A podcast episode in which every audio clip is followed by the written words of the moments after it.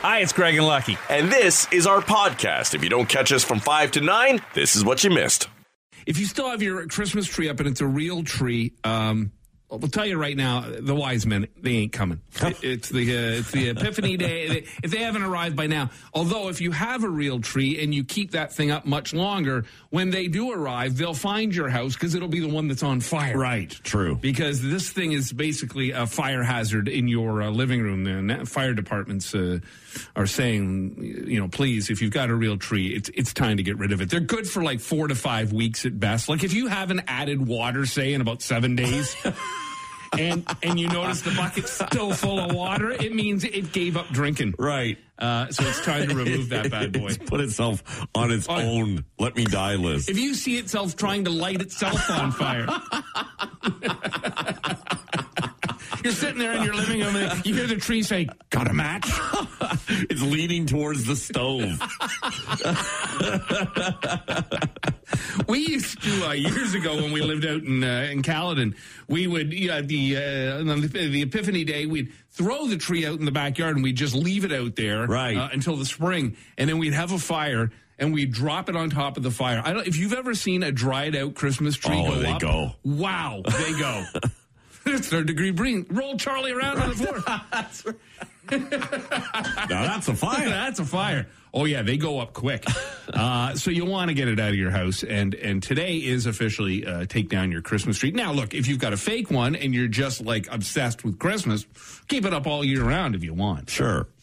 Get rid of the real one. All right, time to time to burn that bad boy uh, once it's outside. And actually, most uh, most towns their garbage pickup will have a day. You know, Yeah, I think it's in the next week. yeah, Monday. I think the 11th or something it is for us. So, uh, but get rid of it. Uh, do yourself a favor.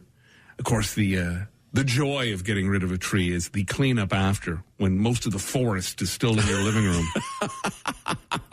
Well, as you're pulling it through the door oh yeah, and it's stripping itself. yeah. I, and I, every year at this time, I'll say to Maria, "That's it. We're done with the real trees. We're getting a fake one next year." And then December 1st, the following year, there I am cutting down the tree again.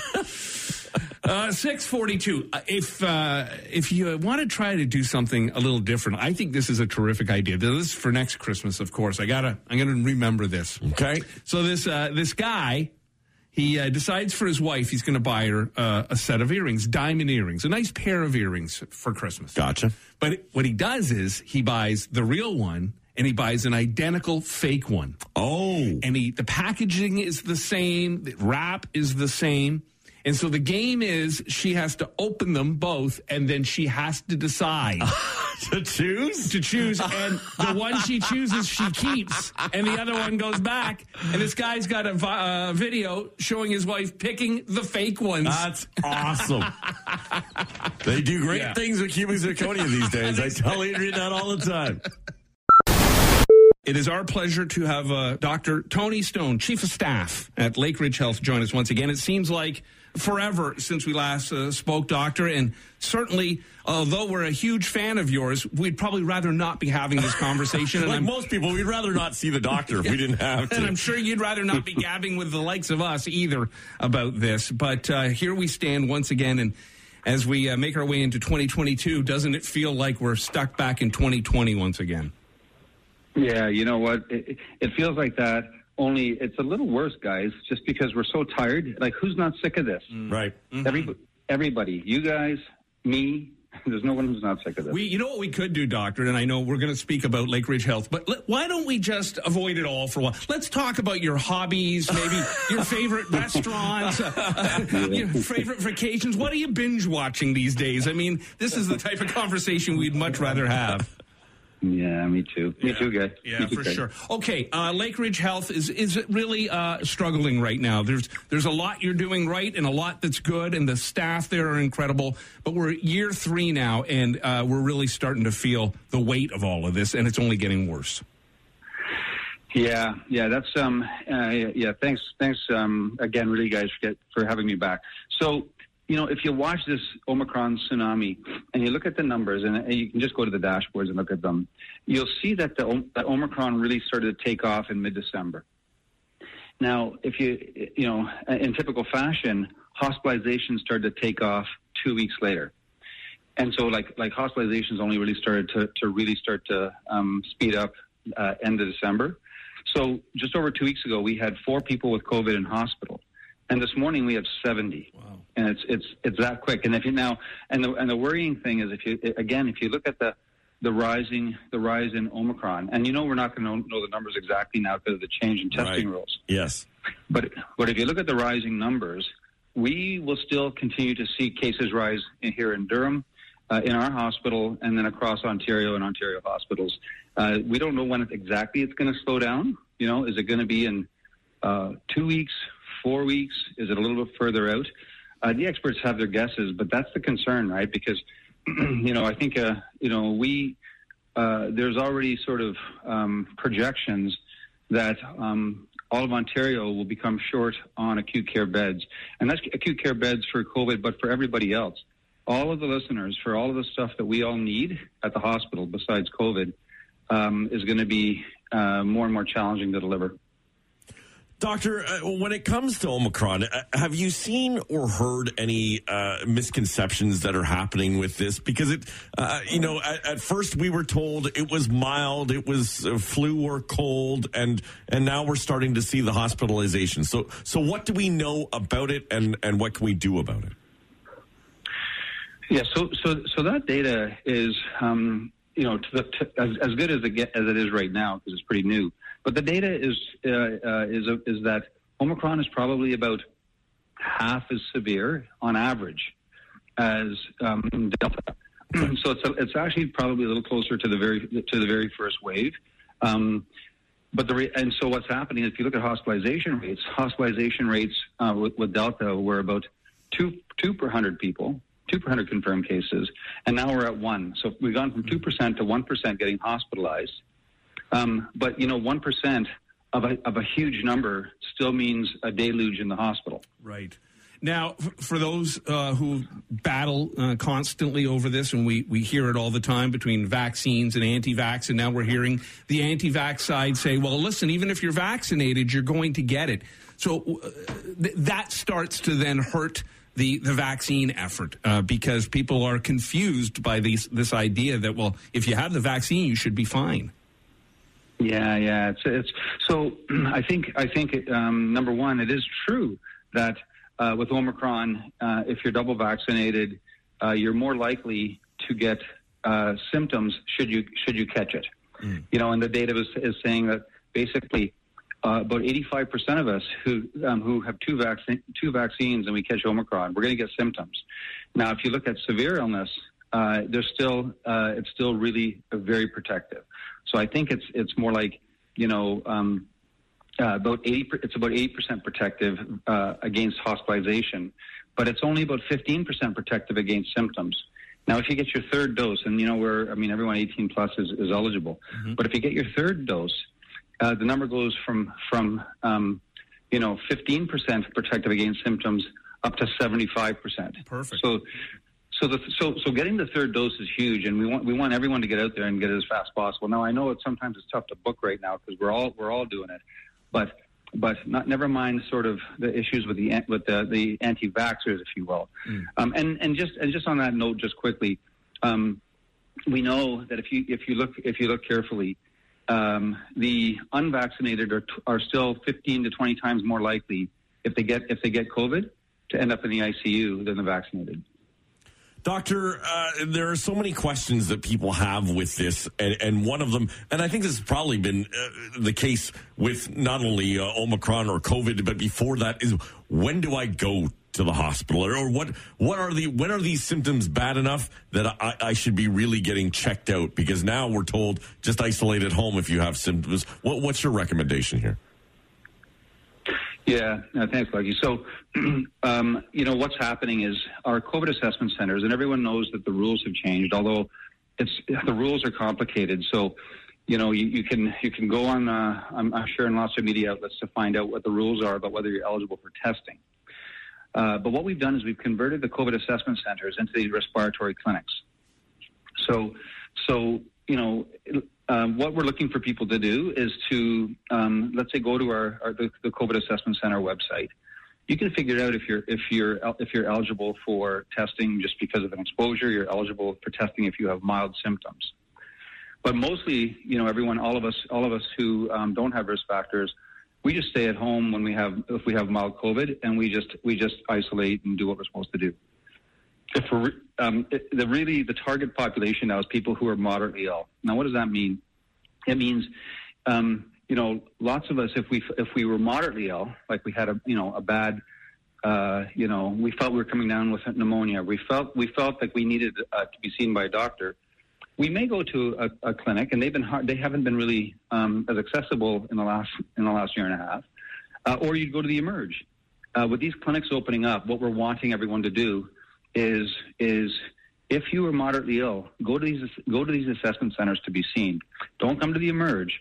Come to the Emerge as always. If you're severely ill, right? If you're really short of breath, if you're if just like before, if you're having um, bad chest pain, so, so what we want is we want to really uh, ramp up the service as provided in the community, and you'll be able to to access those things through the website, and and you'll be able to understand what the paths are for you in your care. Now that includes um, regular things like during the day, call your primary care doc to find out well where am I where am I going to get uh, seen if I need to be seen, um, and and then uh, our, our assessment centers are there. We're also working with the primary care community to open up a number of additional respiratory centers. So that's the go- that's the that's the goal here. It's to, it's you know if you're if you're mild, stay at home and isolate. If you're moderate, then follow the paths that we've created. If you're severe, as always, come to the Emerge. Dr. Tony Stone, Chief of Staff from uh, Lakeridge Health, with us uh, once again uh, and has been joining us throughout all of this. Uh, doctor, we spoke about this back in, in 2020, and certainly today we speak of it again. Do we see a light at the end of the tunnel? You know, we did hear that, you know, maybe if you got this, it would help build your antibodies. Is this, if history shows, as I understand it, I could be completely wrong, th- this history shows that this is kind of how pandemics roll out. You get wave after wave after wave, and then at some point the uh, the virus starts to peter out, or we get enough people vaccinated that it, it, it dies it down. Like, are we expecting a eighth, ninth wave, or or how does this thing finally? And I know you don't have a magic ball, you don't know, but do do we see this thing petering out? You know, I hope so. I hope that 2022 is the year that uh, uh, that what you just described happens, which is, you know, uh, there's so much um, immunity out there between vaccinations and, frankly, people who caught COVID um, that that the virus uh, simply doesn't spread as much. So, what the experts believe, and this is not this is not uniform because there's different opinions about um, uh, when and how this happens, and it happens slowly, by the way. Mm. That eventually we go to this steady state where um, COVID doesn't actually go away, but it becomes, you know, it's manageable. It's mm-hmm. not it's not running our lives the way it is today. Uh, and it'll it'll be probably seasonal because we've already we've all seen that we've seen what's been happening every winter and then every summer.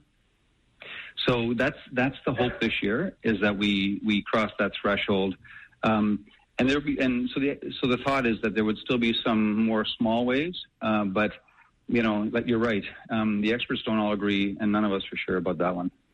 Dr. Tony Stone, we really want to thank you for doing this. And of course, thank your staff, uh, Chief of Staff at Lakeridge Health, and all of the, the good people who are working there who are, I'm sure, more than tired uh, of all that's been happening. We all want to be a doctor when it comes to going to the car dealership, but uh, but it's not not so easy when it comes to, uh, to to dealing with with things like this and and really the same cases over and over again. It, it must the monotony must be getting to everyone.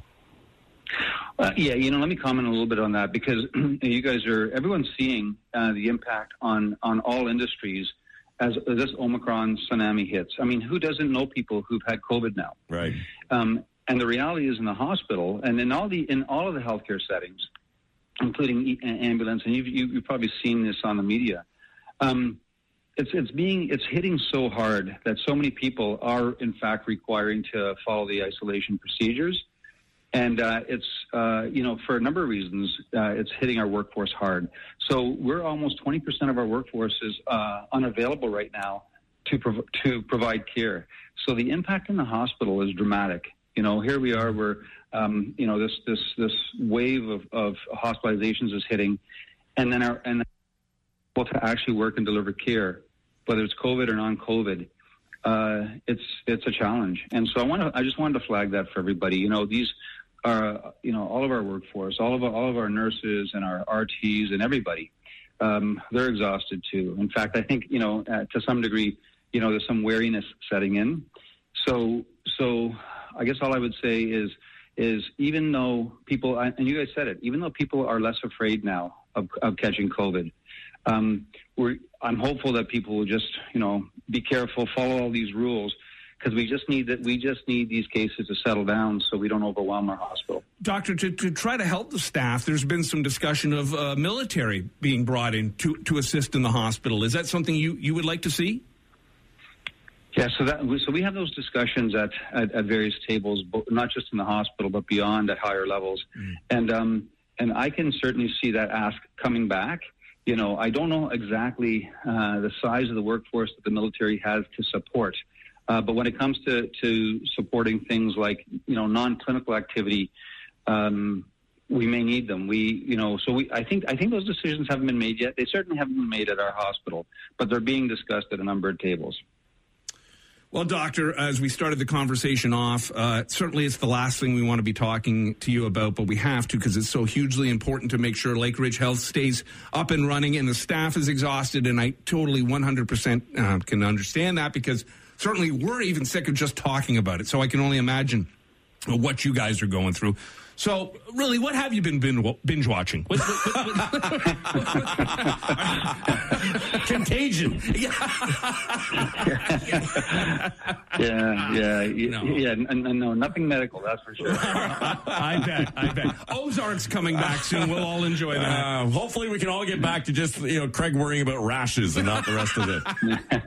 I am still waiting for the photo. Yeah, right. it's it's a horror show, really, Doctor. I don't. Even, You might have to send me in for some kind of science research. How is one man so covered in boils? Uh, all right, Doctor. Thank you uh, again for joining us. We're going to uh, put this up online so people can hear it uh, through the the rock.fm. Uh, we'll re-roll this interview uh, later this morning because we want as many people as possible to hear what you have to say and how how we can help uh, Lakeridge Health and all of us get through all of this. So please, doctors, stay safe. To all your sa- uh, staff, the same. We very much appreciate all you've done. Hey guys, thanks so much for having me this morning. Cheers. There he is, Dr. Tony Stone, Chief of Staff, Lakeridge Health. Are you a, a fan of leftovers? you know, if you asked a younger Craig, it would have been a big, definite no. Uh, a lot of stuff. I remember as a kid, like leftovers were just not a thing in my house. If you didn't finish what was on your plate, or even if there was like leftover meat, my mother had cooked extra, or whatever, it all just ended up in the garbage oh, know, once dinner yeah. was done. Uh, the world of leftovers, I certainly got uh, introduced to them uh, more with Maria, and uh, I have now become a big fan because I realize uh, grated cheese and hot sauce fixes everything. and some things, uh, you know, really pastas, I find they taste better mm. the next day. And some things need that little uh, time to sit, like a chili. Yeah, you give it a little more time to sit. Yep. It, it, tastes great.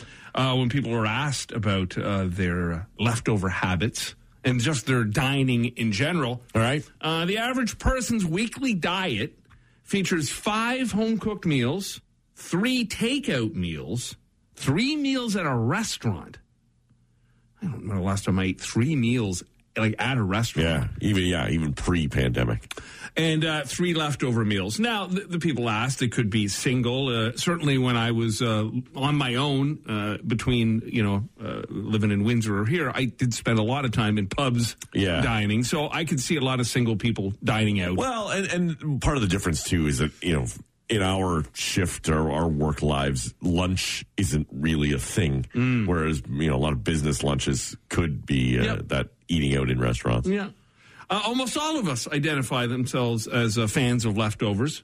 But uh, what foods make the best leftovers? And you uh, just mentioned a couple. It's true. Soups and stews seem to be the most uh, popular answer. Because okay. again, you make a soup and then it sits in the fridge overnight. It's kind of marinates in its own juices and right. tastes great the next day when you warm it up. Well, there's a couple of things. One, you know, soup, stews, chilies, that kind of thing. That not only are they good, but they reheat evenly. Mm. Like you know, I had some uh, some pasta leftovers yesterday at lunch, and you get this situation where you know you nuke it for a couple of minutes. the outside will burn your face off, Mm-hmm. And the middle is freezing cold. Now, do you use the proper settings or do you just throw it in and hit one minute? Throw it in and hit that automatic button. Yeah. See, I, I, I kind of figured out with my microwave that you, mine has a dinner setting. And so uh, what I'll do is I'll load up my plate with whatever it is, hit the dinner setting. It's usually like five and a half minutes. Wow. but I'll let it run for like two and a half, Yeah. and then it's it's perfect. So you kind of just play with the different settings. But the other thing I've started doing a lot more of now is just pulling out a small frying pan, Right. and everything into the frying pan. I've heard that pizza in the frying pan is the way to go. yeah, that's always a big debate. How do you heat up? Uh, I've pizza? been toaster oven. Yeah, yeah, I've done I've done it under the broiler. Uh, I've tried in the I've gone into the full oven and just set it at like 275 or Yeah. 300 and let it just slowly come around. But yes, uh, inside of a frying pan seems to really do the trick because you get you get the uh, the crust uh, gets nice Yeah, and warm. and and- it's still pretty quick. Not as quick as the 30 second microwave, but that's right. Yeah. Um, more than half of people also say they like leftover vegetables. Now, I don't know that I would just sit down and eat like a bowl of leftover broccoli, but uh, certainly if we had meat, potato, vegetables in the fridge, I'd make a, a plate out of all of it. Hopefully, there's gravy to drown it all, or again, hot sauce. Uh, Chinese food, a big takeout, Yes. uh, leftover meal. well, because uh, the portions you normally get for the dinner leave a lot of leftovers as well, right? That's right. Yeah. Uh, least favorite sushi. Yeah, I think you know you got to sushi's got to go fast. Wow, yeah, absolutely. Can't keep that around. I don't think I don't think I would tempt, and because a lot of it's raw, I w- I wouldn't be tempting a lot of it No. with uh, No. leftover. Same with French fries. French fries are another tough one to reheat. You got to eat them fresh and hot. Uh, yeah, uh, well, fresh. and I, I I can't imagine keeping them for leftovers because I don't like them when they're cold in the bag. Yeah. Now again, they're one that I would throw on uh, in a frying pan, salt and pepper them up. You know, crisp them up in the frying pan. Um, eggs are also on the least popular leftover thing. Could see that. Although again, scrambled, uh, I I will admit to uh, avoiding them if they're in the fridge. I do like them fresh and hot, but um, Well, because when you scrambled eggs reheat, and when you reheat. them, you overcook them, right? yeah, again, you got to go low and slow, and a lot of hot sauce. um, fish salad. Uh, any fried foods not on the list? I guess too because the fried part goes kind of soggy. Yeah, it gets oily and greasy. Yeah. Yeah, there's all sorts of tricks to choking it back. And, and you know, and it actually it makes me feel good because I realize, you know, truly how much food we toss. Yeah. You know, we're really really bad for that. And you know, I see it in the grocery stores and it drives me crazy all the time. Certainly with restaurants you don't notice it because you're not in the kitchen, but how often you see them swapping out produce and they got a whole cart full of stuff that's just going to end up in the trash. Yeah. You know, it's really really a shame for so many, certainly now with the cost of food going up uh, so incredibly much that uh, for so many, you know, it's it's getting to the point for many of, well, do I keep the heat on or do we eat? Yeah. You know, well, and- and it's tough because we're we're so lazy that we want all these kind of pre-made and pre-packaged foods. Mm-hmm. Yeah. But to do that just creates more waste too, right? It really is a shame. So if you got a big bowl of broccoli, heat it up, choke it back, don't throw it out. So we got as a gift this year, uh, the kids had got us one of those Roombas. Okay. And so uh, we've been uh, we've been using that, and it's just a little terror. This thing, it has destroyed more than it's vacuumed up. so we were talking yesterday about construction and home rentals and how long they take. Right. And so uh, when I, I had mentioned that we have these lights that need to be installed and literally have not been done in the, since the renos were finished. For one reason or another, we just never got around to it. We couldn't find the lights for the longest time, and then we finally found them. And uh, now it's just trying to get my contractor to come back and do it. And he's a busy guy, so uh, anyhow, we had this string literally that was uh, attached to the wire underneath the cabinets so that when it came time for these lights to be hooked up, he could just pull the string. It would bring out the wire easy to hook up. Gotcha. The Roomba took that string and ripped it away from that wire. So now we don't know where in the wall that wire is. The photos I said because I got home and Maria's figured out through the app she can turn it on and off from work, right? Okay, so she'll gotcha. get to work and then she'll she's having fun with it. So Yeah. I'll get home and I'll hear it motoring around the living room, and uh, and so yesterday I I heard it and uh, in the afternoon she turned it on in the afternoon. I heard it. And then I didn't hear it, and then it has a little voice in it. Like it'll say, you know, please come I'm and stuck, yeah. I'm stuck or whatever. Help! I can't get up. That's right. So it says, please clean out the filter, and I turn it over, and the whole string is all wrapped up inside of the, the unit. So I take a photo and I send a very colorful text to Maria. I mean, I, it's a nice gift. I, you know, that room's fairly small. I don't know what we need a Roomba for in that thing. We had uh, we had one uh, for about a minute. Same kind of thing. I think it was a Christmas gift, and uh, and after looking at our house and the way that it is kind of designing was like, this isn't going to work, right? Like you know, it, uh, split levels just don't work out very well. Uh, I, I don't think unless you're going to have one on every floor. Yeah, I mean, look, the, the, the rest of the house, I get, it's our main living area, and it certainly is where we spend most of our time. So if you have to run the vacuum kind of over the hallway and in the Right. back room, that, that's fine. And I think Maria likes the idea because it is our main living area. There's always bits of food and crumbs and crap all over Oh the yeah, floor. So we just live in the filth. I mean, in the in the since we've had it at Christmas, it's been running quite a bit on and off. Maria will always be turning it on Has and it off. learned the, the, the layout? It's supposed to learn, right? So it doesn't bump into everything. Uh, it's still learning. Yeah. I, I think. I th- it, tr- when I got home a, a couple of days ago, it was just teetering on the top of the steps. I think it was trying to run away. Right. I don't think it likes us very much. There's a version of that apparently now for lawns, like a lawnmower version. oh, I bet there is. and uh, and that uh, to me would be much more useful. I think. Uh, yeah, for a lot of people, certainly it would be. I I uh, I look at cutting the grass and I guess shoveling the snow in the same way. In that I say to myself, at least it's some exercise. Right. You know? Okay. I say to myself, at least at least you're up and moving for a little bit. So. Anyhow, uh, yeah, that was my, my day yesterday, unclogging that thing. Oh. Yeah, that was fun. Good times. Uh, who is Theodore Geisel?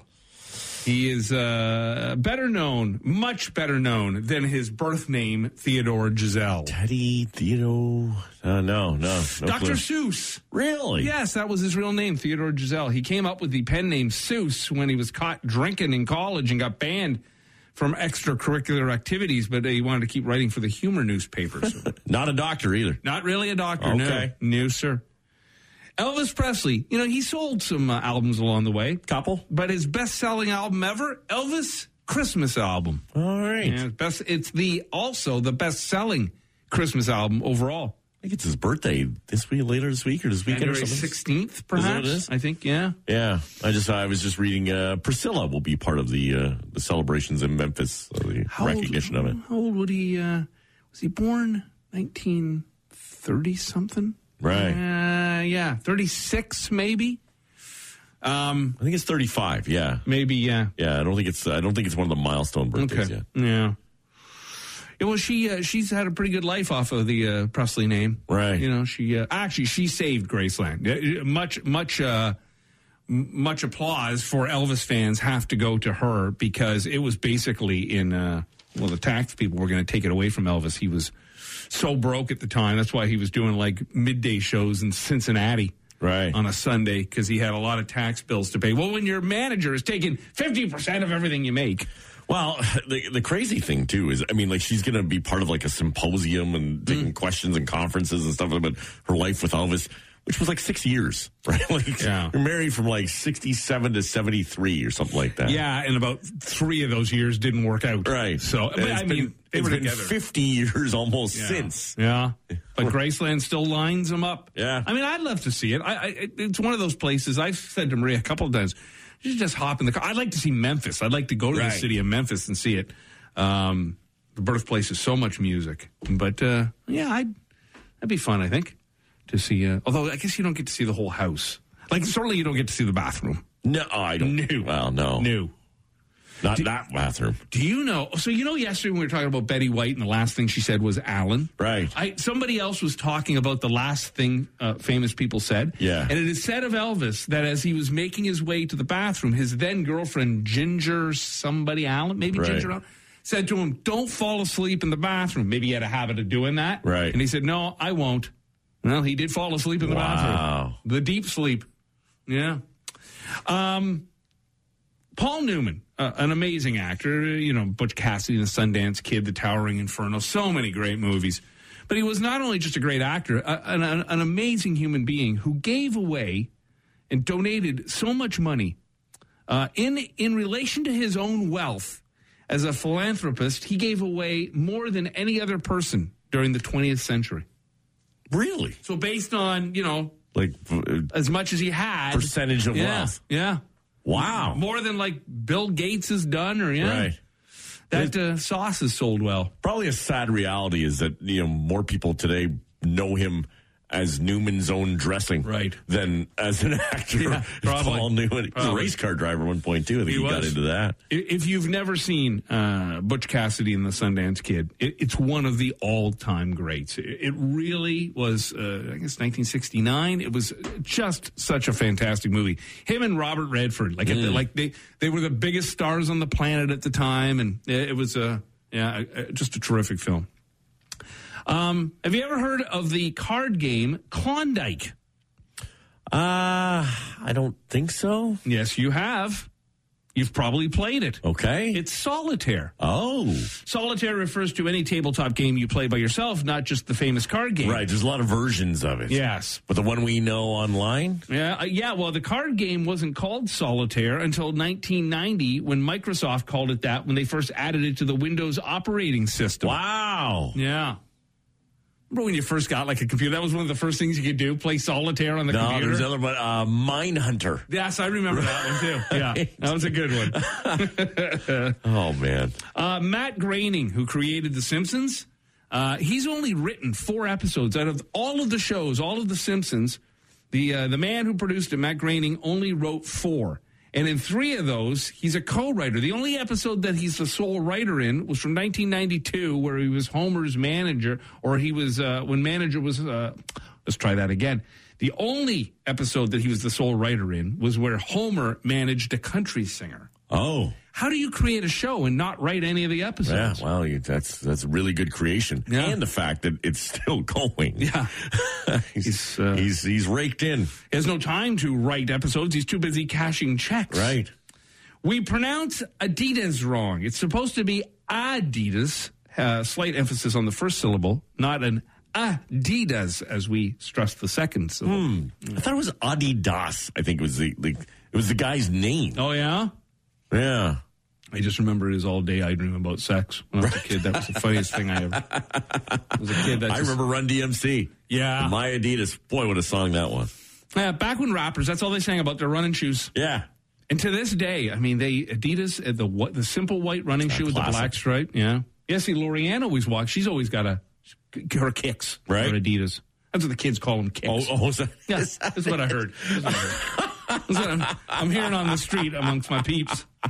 Uh, and finally, in the past, soccer balls were brown and then bleached white. The black pentagons were introduced for TV at the 1970 World Cup to show viewers the position and rotation of the ball, particularly on black and white TV. Oh, okay. yeah. Makes sense. Yeah, I had to do something to try to liven up that sport. Still boring as sin. Rock Mornings with Craig Ben and Lucky. 94.9 The Rock.